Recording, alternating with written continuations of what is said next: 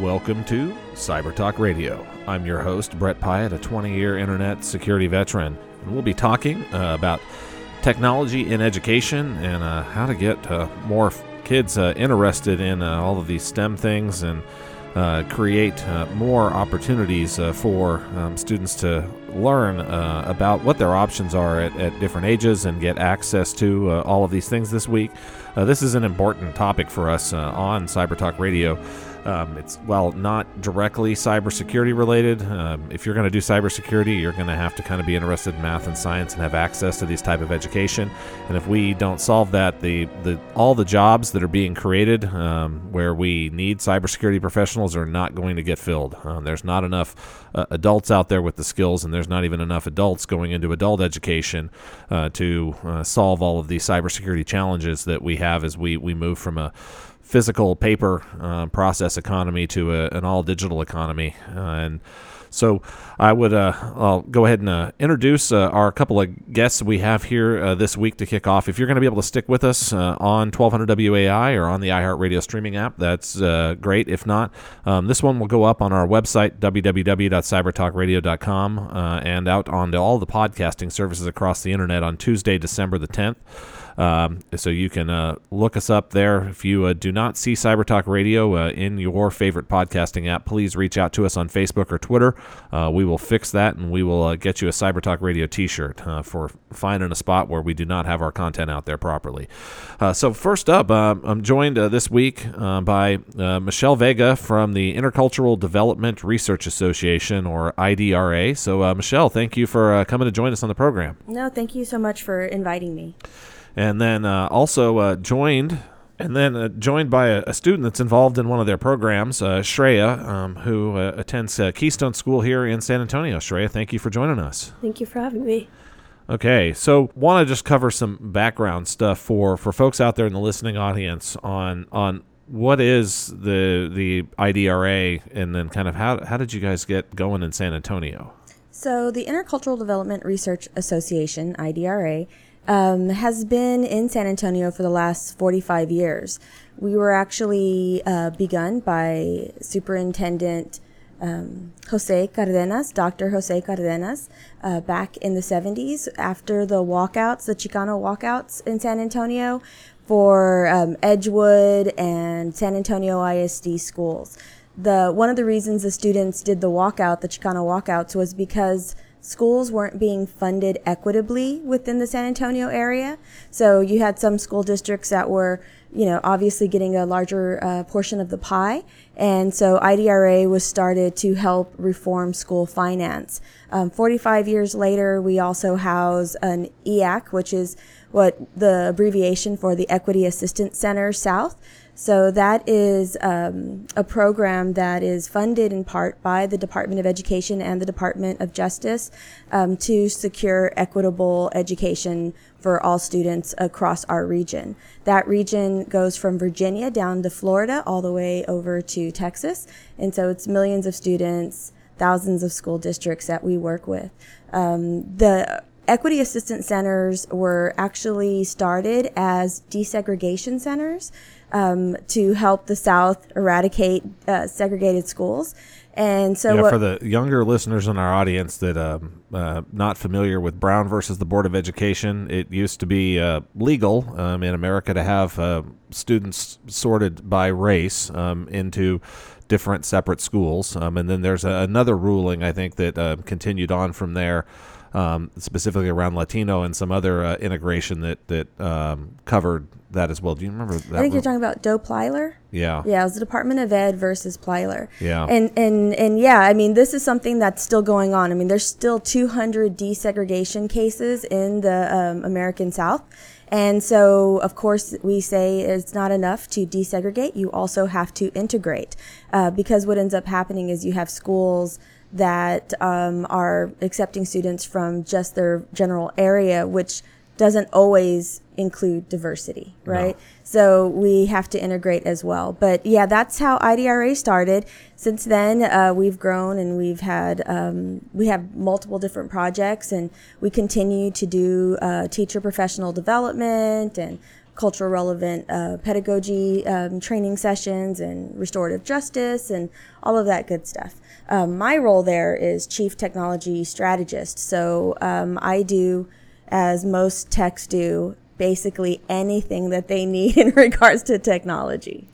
Yeah, and, and so um, as you, you hear about some of these things that um, Michelle mentioned, so the the teacher uh, continuing uh, education and development is is critical because uh, so in Texas, um, and this is I think most states, teachers have to have um, specific credentials in order to teach certain classes. So if you wanted to offer computer science and you were a high school principal, if you didn't have any of you teachers at your high school credentialed to teach that computer science class, you're not able to offer it. So your students don't get access to AP Computer Science, um, and and so this credentialing piece uh, is is really critical and important to providing equal access uh, to students in every school across all the districts. Because i think there's many listeners out there go you know what? Well like we just passed school finance reform here in the legislature and um, everything is is done. It's sorted out. This is a solved issue now. And and it, there's still a, a, lot of challenges, and this is um, from uh, districts that have um, lots of resources, uh, but it's also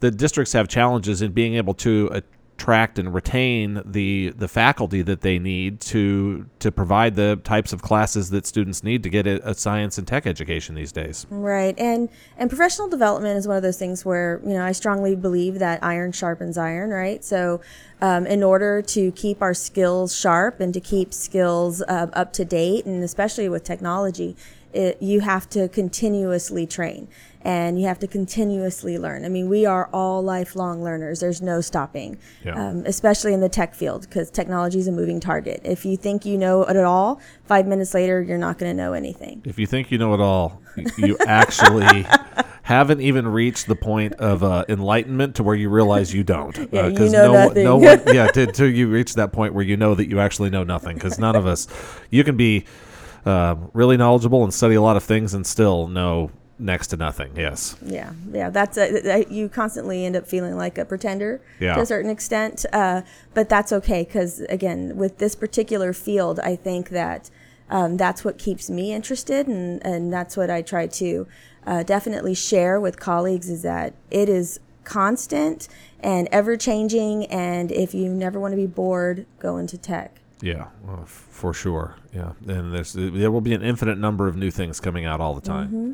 Yes. So one of the uh, Michelle, one of the other items uh, really like to get out and share with uh, our listening audience is uh, how you ended up in this chief technology strategist role. So, um, like your background, did you uh, at age six decide, you know what, I'm going to be a, a, a, tech nerd a little bit, and I'm going to go in this technology career path? Or I feel like this is the moment when the Star Trek anthem needs to play, right? Yeah. So na na na na na. Yeah.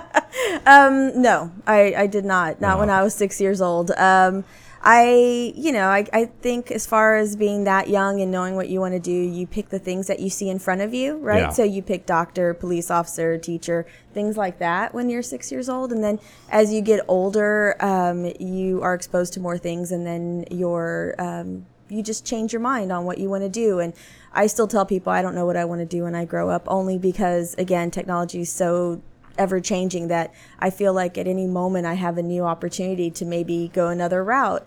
Um, but how it all began was, um, you know, you go to school, uh, K through 12, try to figure it out. You end up working. Um, that's what I did. I didn't go directly to uh, college. I decided I needed to, to get a job first. And uh, back then, you could open up the Express News or the San Antonio Light and look at the classifieds. Yeah. And see all the jobs that were available in your uh, general skill level. Now you go to LinkedIn or Indeed.com. exactly. It's all changed. And so as I, I started noticing that if you had any kind of tech skills, whether it be uh, secretarial or just very entry level, you were still going to get paid more than anyone else. So um, I I started leaning that direction. Um, and then I just started. Um, I was one of those people that always applied for the job, even though I wasn't qualified for it. Yeah, this is this is one. so for for for female listeners, and then then demographically, um, most of you out there will be afraid to do what Michelle did. No, I was I was yeah. young, so I was like, I can do it all. You know, it, it's good. Yeah, and, And I mean, because if you go to the, if you can, if they give you the interview, then like as long as you're telling the truth, like here's all my skills, here's what I believe I can go do, and they hire you, then you get the opportunity. And if they say no, then you learned, and you can ask them, well, why are you gonna decide to not hire me? And then they'll tell you, and then you can go back and work on those things. Yes, that's absolutely right. And um, I, I didn't think that I was doing any kind of trailblazing or something that was out of the norm. I just figured, you know, you can't win the lottery if you don't buy a ticket, right? Yeah. So you can't get the job if you don't apply for it. And uh, you never know who all is applying. It's it's No. it's a blank slate, so you don't know who you're up against. So if anybody's going to count me out, it's not going to be myself. I'll let everybody else count me out, but it won't be me. Um, so yeah, I just applied for jobs, and little by little, um, I started getting really decent jobs. I, I wanted to get out of food service. I, I, I definitely noticed that that was not a safe space for women in general. No, I mean I think it's a that's a, a great first job um, for for folks is to learn because you have good days and bad days there. You will have good managers and bad managers. You'll have good teammates and bad teammates. You'll have customers that really appreciate you, and you will have customers that don't appreciate you. And learning to deal with all of those are it, those are th- skills that are important across every job in every industry. And, and they'll pay you a little bit of money, not very much in No, food service, but they'll pay you a little bit to learn all those lessons. Yeah, yeah, no, definitely, and it's it's a great customer service uh, proving ground, uh, as you said. I mean, you have to um, make people happy, regardless as to how you feel about them, Yeah. or um, how they feel about you. I mean, it's just like, no, we're here to do a job. Let's let's do this together and make it as pleasant as possible. Uh, but nonetheless, like I said, I, I just started applying for jobs that um, were above my education level as well as my skill level. But um, I got them every Yeah. time. So um, I started in banking, and then from banking, I went to educate, uh, actually digital conversions. So they needed. Um, there was a company here in San Antonio called Lazon, and they were doing digital conversions from um, microfiche, if you remember that technology. over to uh, digital platforms. And so I started doing that.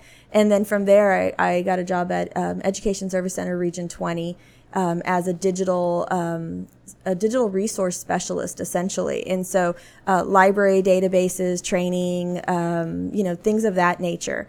But um, in between all that, I was um, at UNT um, getting a position, uh, I'm sorry, getting my degree in performance improvement and applied technology Yeah. was the name of the degree. Because I was looking for a degree that matched my um, my experience, um, especially coming from an education um, perspective.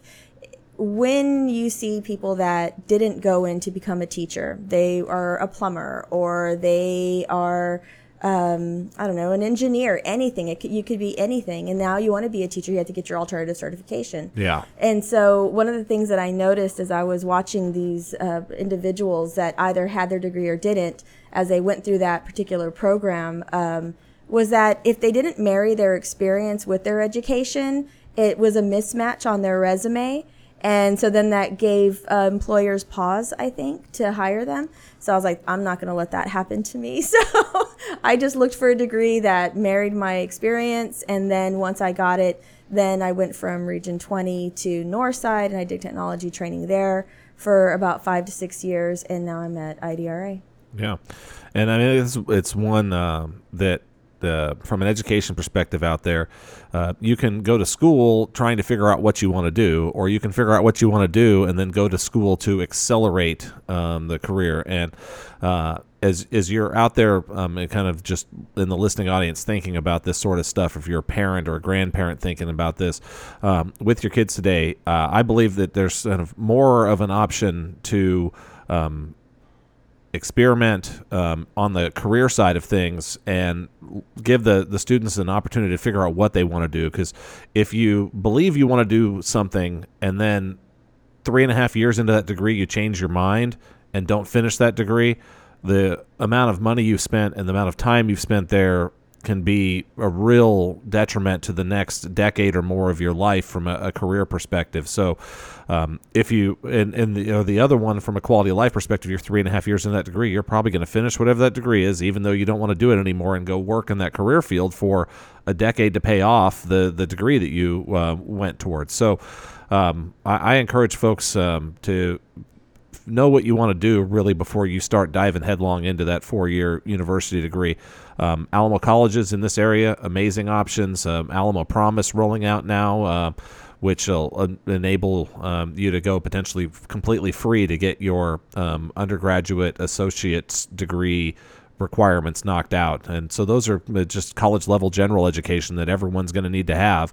And go do those and work a little bit while you're doing it and, and continue to grow and figure those things out um, before. Um, you go really spend a, a, serious amount of money heading in the wrong direction. Yeah, and there's a lot of high schools here in town that will actually, I mean, I, I cannot tell you how many of my nieces and nephews um, have graduated with an associate's degree. Um, you know, there's uh, CAST Med, I believe, is one of those schools. Travis Early College High School. Brooks. There's a ton of them. Yeah, yeah, there's a ton of them, and it's such an amazing thing because you go. It's it's life changing to a certain extent, generationally, especially I think for families, because what you what we've essentially um, what's happening, I should say, is that you have ki- uh, kids from families that didn't go to college, right? Right, first gen is getting blown out of the water if the kids are going to one of those campuses because they're coming out of high school with a college degree. Yeah. and that is just it's life changing i mean the the more education you have um, the more money you're going to make the i mean there's so many statistics that show the more healthier you're going to be and all of those wonderful things. So yeah it's, it's pretty incredible so uh, as you, you've seen uh, a, a, broad perspective working at the first at the regional level, at a district level, and now at a, a more focused organization, uh, are we making progress in the right direction? All of this stuff, and and are, are there spots where um, we've just sort of been stuck in our parking space still? Um, I think it, I think it's a little bit of both. I think that uh, we're definitely making uh, progress. Uh, I think that we, as a society, are moving in the right direction.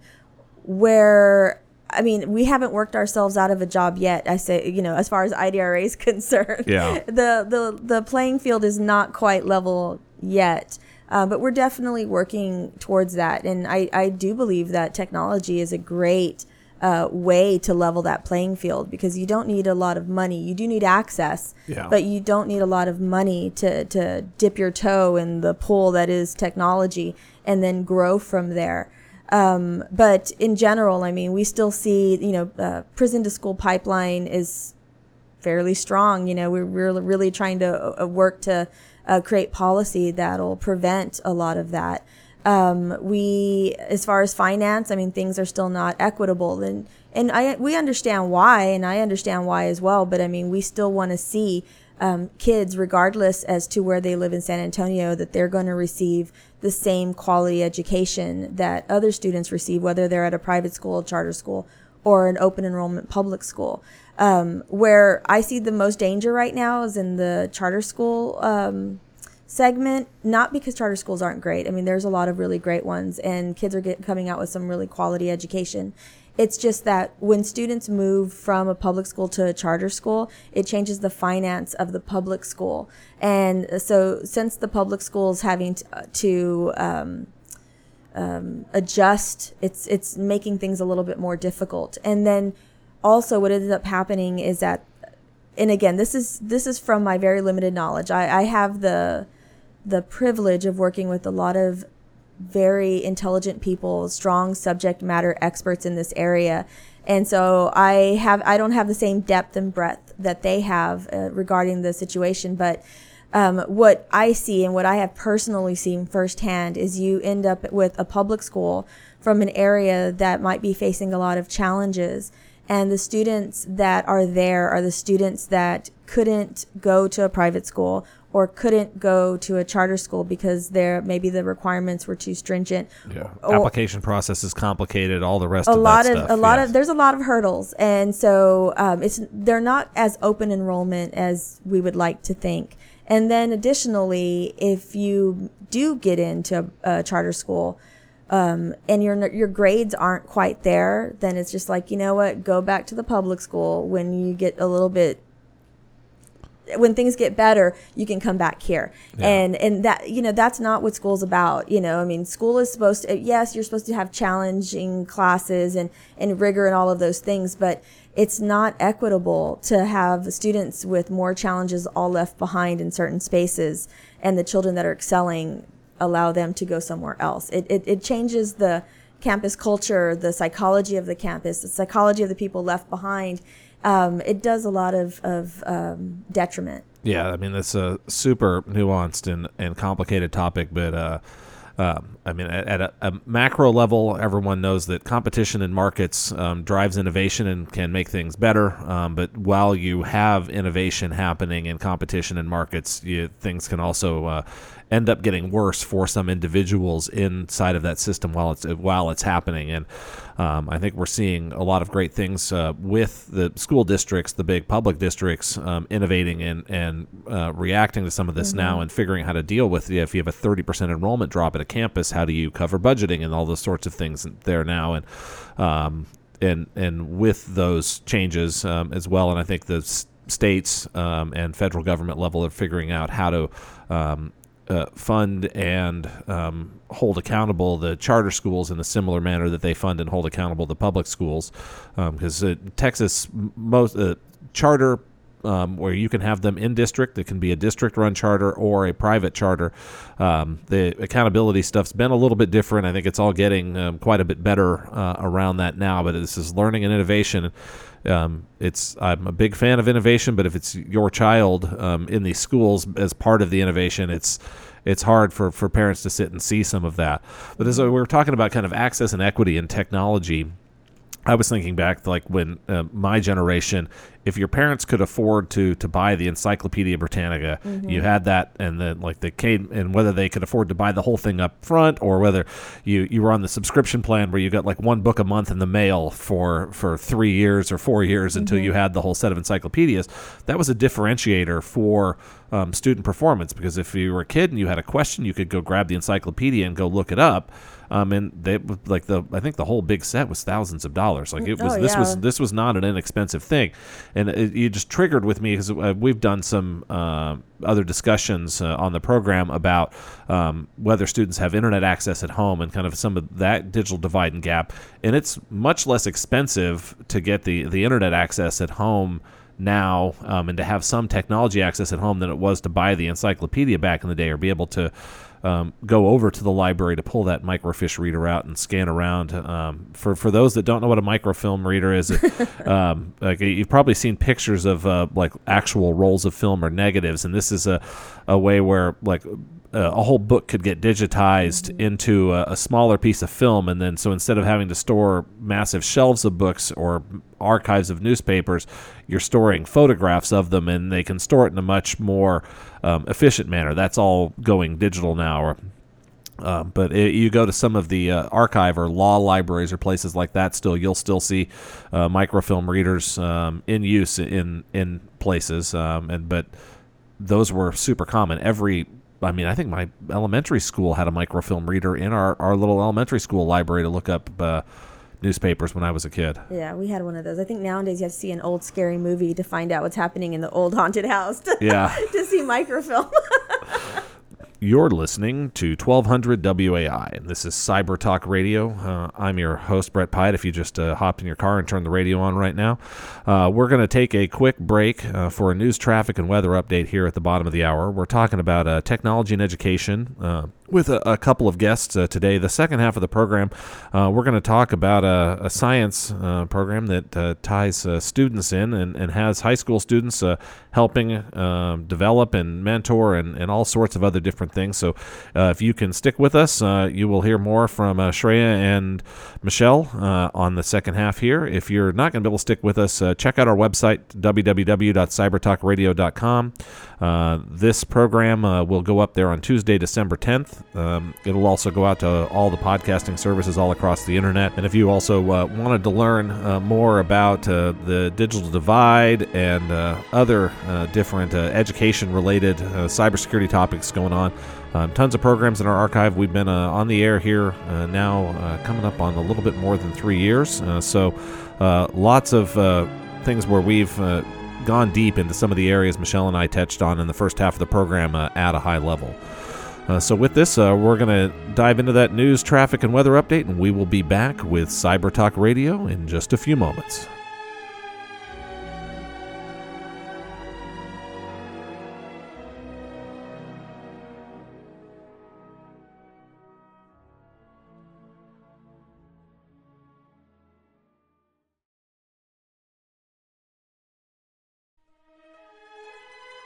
Welcome back to Cyber Talk Radio. I'm your host, Brett Pyatt, a 20 year internet security veteran.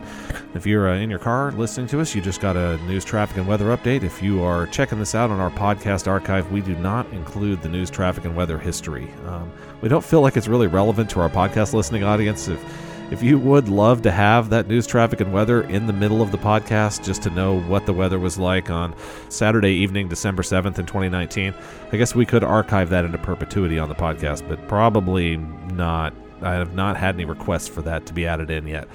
Uh, so, uh, if uh, you are uh, going to stick with us uh, this half of the program, we're going to dive into the uh, Chief Science Officer uh, discussion uh, with uh, both of our guests here. Michelle will talk a little bit about the background of it. if you do want to learn about that program and how this helps with access to science and all sorts of other things that they're going to help educate me on, you can stick with us or uh, check us out on our website, www.cybertalkradio.com. Uh, Tuesday, December 10th, this will go up there uh, along with uh, all the rest of our archive history. So, this Chief Science Officer program. So, um, IDRA involved, coordinating, sponsoring. How does how does IDRA tie into this program in San Antonio? Because this is a, a, national program as well, right? Right. It's actually an, a national and international uh, program. So the CSO program was initiated in 2015 uh, by Dr. that's not Chief Security Officer for our listening audience. That's oh, Chief yes, Science Officer. Chief Science Officer. Sorry, yes, it's all good. Yes. Yeah. No, our listening audience is thinking uh, it's chief security officers. Yeah, that's what the most the cyber. That's one of the cybersecurity job titles. Oh, okay. Yeah. All right. Good to know. It's good all good. Know. All right. So the chief science officers program was initiated in 2015 uh, by Arizona-based uh, company called SciTech. Institute with Dr. Jeremy Babendure, and um, we actually got um, IDRA started with the program because the program had already come to San Antonio before there was anybody here to run it. And that started because there was two students at um, the Science and Engineering School at John Jay High School. So they have their JSEA program.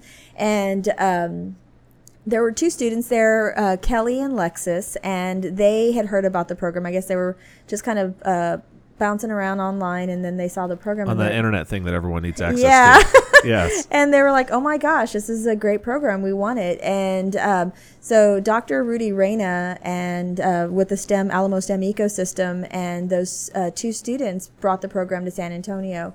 Um, I think at the time there was about eight campuses uh, of people that were interested in participating, and so we kind of call that our pilot year. Uh, because obviously, without any kind of local representation, there's communication issues and it's hard to get people coordinated. So, um, we, IDRA, um, is part of the Alamo STEM ecosystem. And so they had asked if there was any organizations that would be willing uh, to participate. And we were like, yeah, that's right up our alley. I mean, we believe firmly in student voice. We feel that students need a voice in their education. It empowers them. It, it, it creates more buy-in. And so um, we decided to go ahead and partner with SciTech to bring it to San Antonio. Um, uh, officially, so this is the second year that it's here in San Antonio. We have over 97 students that come from school districts and private schools from across the area. Um, Shreya, the, our other guest here, um, is from Keystone School, um, but we also have Northeast ISD, Northside ISD, South San Antonio ISD, San Antonio ISD, um, Southwest ISD, and Houston. So we're piloting it in Houston right now. Um, and then uh, Dr. Stephanie Garcia one of my colleagues. She's actually in talks with uh, Clint ISD in uh, El Paso and then also some campuses in Austin. So um, it's spreading pretty quickly. Um, again, it's a, completely student voice. Uh, our students, or our CSOs as we like to call them, um, the goal is to create a diverse uh, group of STEM leaders. Uh, to increase increase communication and collaboration among CSOs, regardless as to what school district or what area um, they are in. Um, also to enrich school STEM culture and career, uh, career awareness and to increase student voice in the STEM conversation. Uh, CSOs are 6 to 12, uh, 12th graders, but we do have a couple of elementary students from uh, Southwest ISD that wanted to participate. So we're piloting um, elementary campuses. Um, but it is an international program, as you mentioned. So there are students in Kuwait, uh, Kenya, Mexico, and I also believe, um, who else is in there? I think maybe Canada. I don't know, but either way, it's an international program. Well, it's good to see, and, and I think it's it's also excellent that it's getting down to student voice at the elementary level. Is um, I'm involved with some of the Alamo STEM ecosystem uh, work as well, and and well, some of the data that we're seeing there says that only um, this year is going to be the first year that the high school pathways uh, graduates are coming out, and I saw stats that said only three percent of these high school graduates are going to have the STEM pathway. Mm. So if like we talk about all of these jobs being in STEM fields um, and all this opportunity and all these great careers and all of this stuff, the awareness at that middle school level where they're kind of coming into high school and choosing their pathway is is not correlating into um, students picking that path. So. Um, I think this is, is really critical work to get the feedback from the, the students on on what's working and what's not working because right now um, we're not getting a whole bunch of kids through the STEM pathway for sure. Right. Yeah, no, definitely. And and you know, if an adult tells the kid, "Hey, you should do this," versus another student telling another student peer to peer, "You should do this." Yeah, how uh, awesome it is and yeah. Yeah, it definitely changes the conversation and it also changes I think how the students see themselves. And that's the uh, biggest trick I think is seeing yourself in that space so that you can actually pursue it because if you don't see yourself there, then it still seems kind of unattainable. It seems like magic. Like, how am I going to figure this out?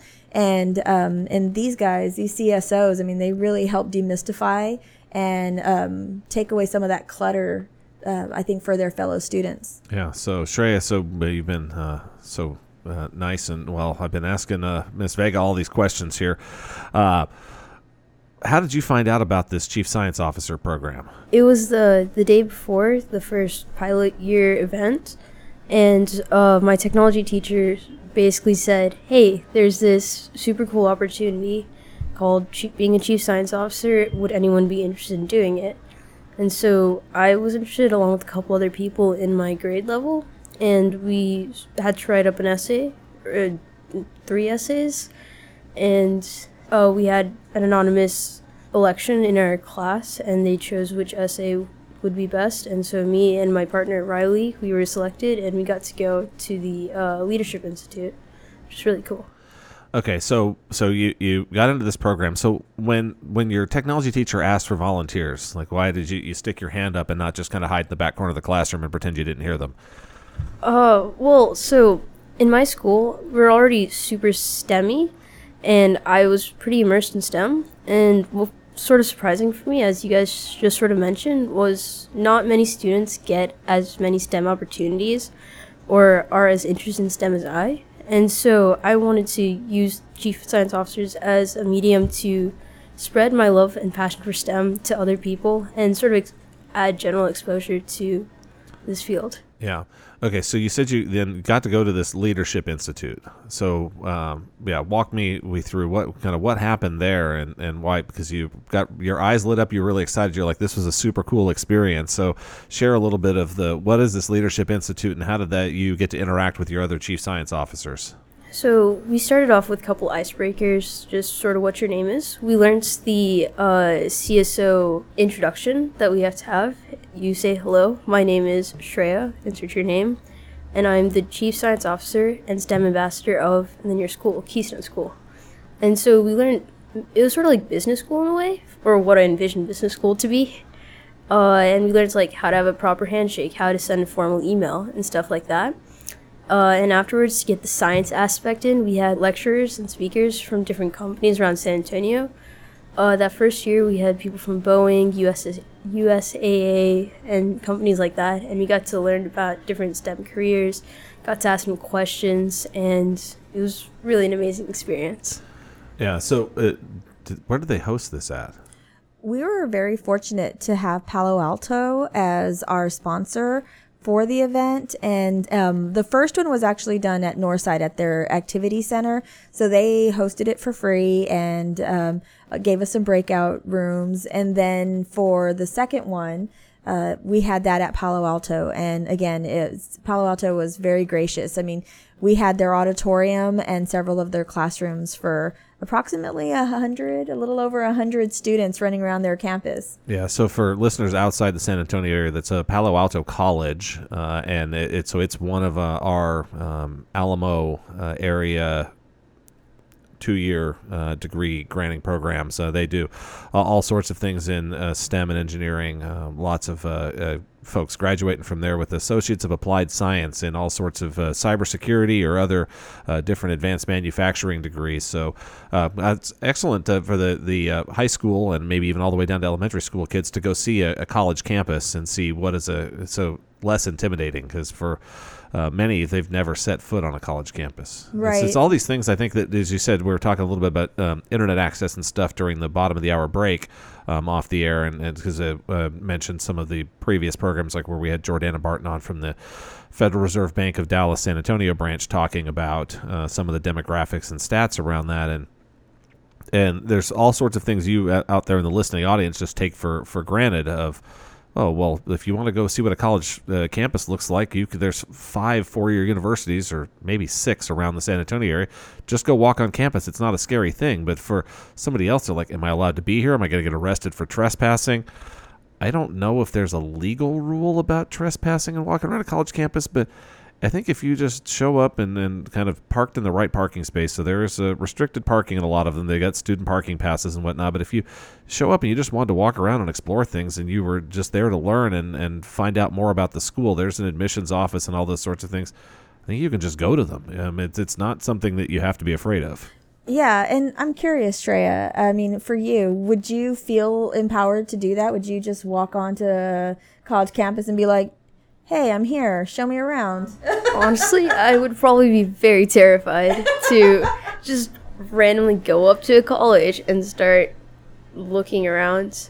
I've been to a couple colleges, but those those are for uh, those were for specific events, like a lecture or something like that. But I don't think I could just randomly go to a college and start looking around. Yeah, yeah. I think that's what the adults. Uh, that's what we forget, and I think that's why student voice is so important, right? That, um, you know, uh, we think we're creating these comfortable, welcoming spaces, and uh, they're not, apparently.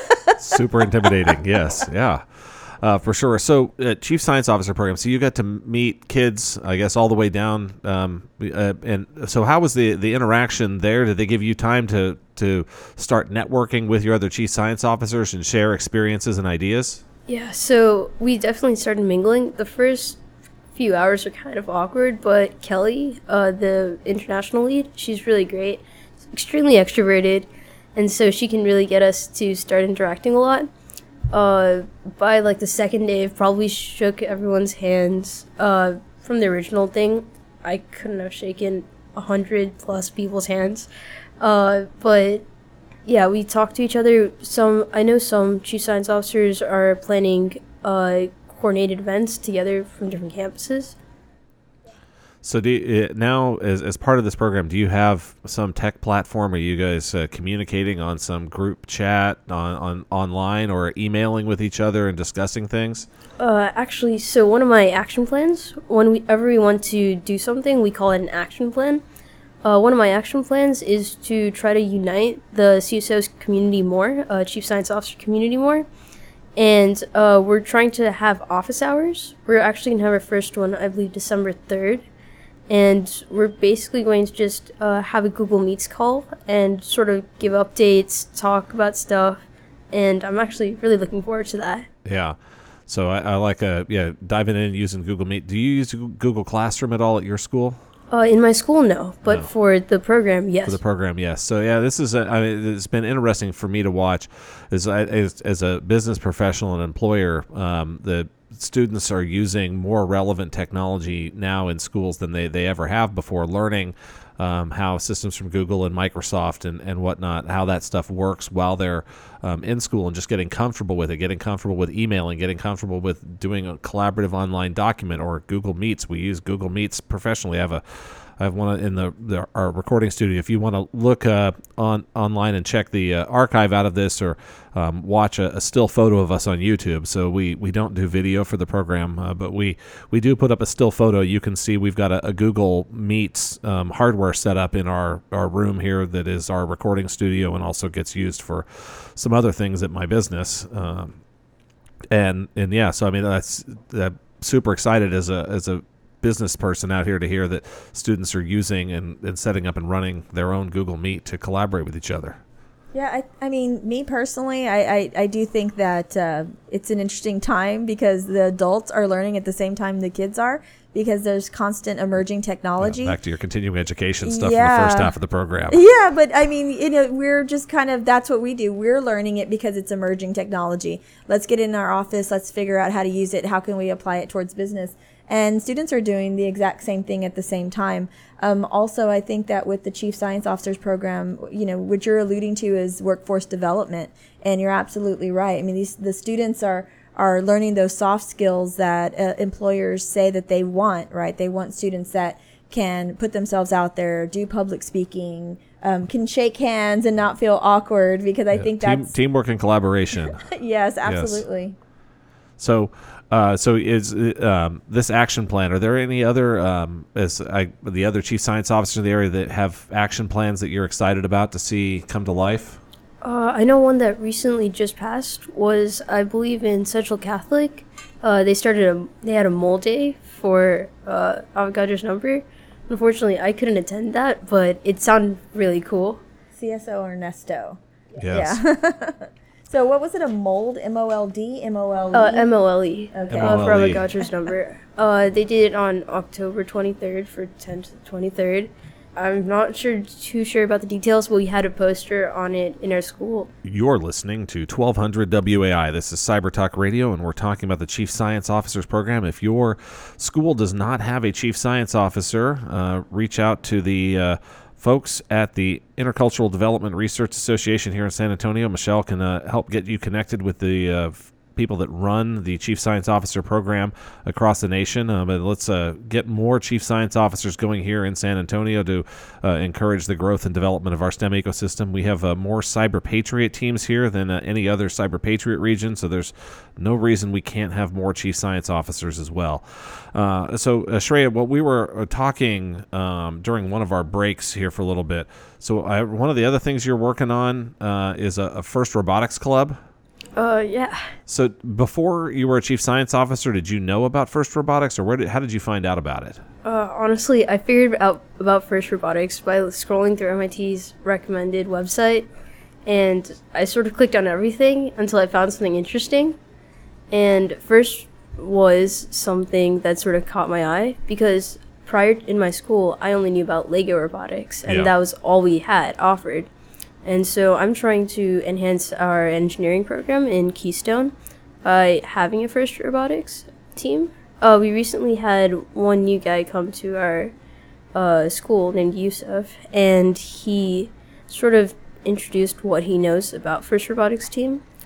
Uh, we started collaborating with Brandeis and their Bronkbots, and they've been really helpful for helping us uh, starting to figure out what we're doing and things like that.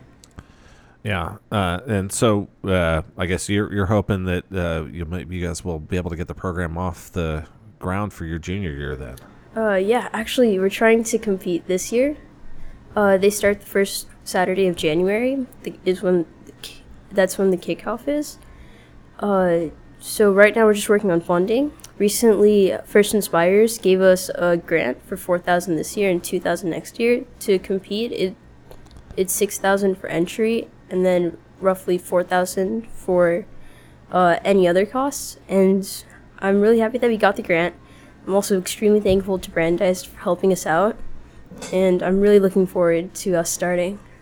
Yeah, so I like the I love the useful enthusiasm. Found out about the program, and we're going to get into this year's season, which is good. Go for it. Uh, I think the first robotics is uh, is excellent because it it as you were talking a little bit about this skills, it's it requires teamwork, collaboration, problem solving, um, and and it's doing a lot of cool robotic stuff as well. But like those core skills of teamwork, um, competition, and problem solving, every career everywhere requires those. And as um, computers get better at answering fact questions for us, um, they're not going to get that much better anytime soon at complex problem solving and, and teamwork and the rest of those sorts of, of things. So those skills uh, will enable jobs and careers for the long run. And this is something I think as, as adults as well. Um, if you're out there in the listening audience thinking about workforce development and education of the future, we got to realize that half of the jobs that, that, that our kids that are in K through 12 right now are going to do during their career don't exist yet. Um, and so this is the other one. Like it, we're we've got to continue to foster and develop interests in areas such as STEM and science, so that they can then go into a field. And in that field, they'll eventually figure out what their career is. But none of us know what their career is right now because it doesn't exist yet. Is that exciting or terrifying? Both.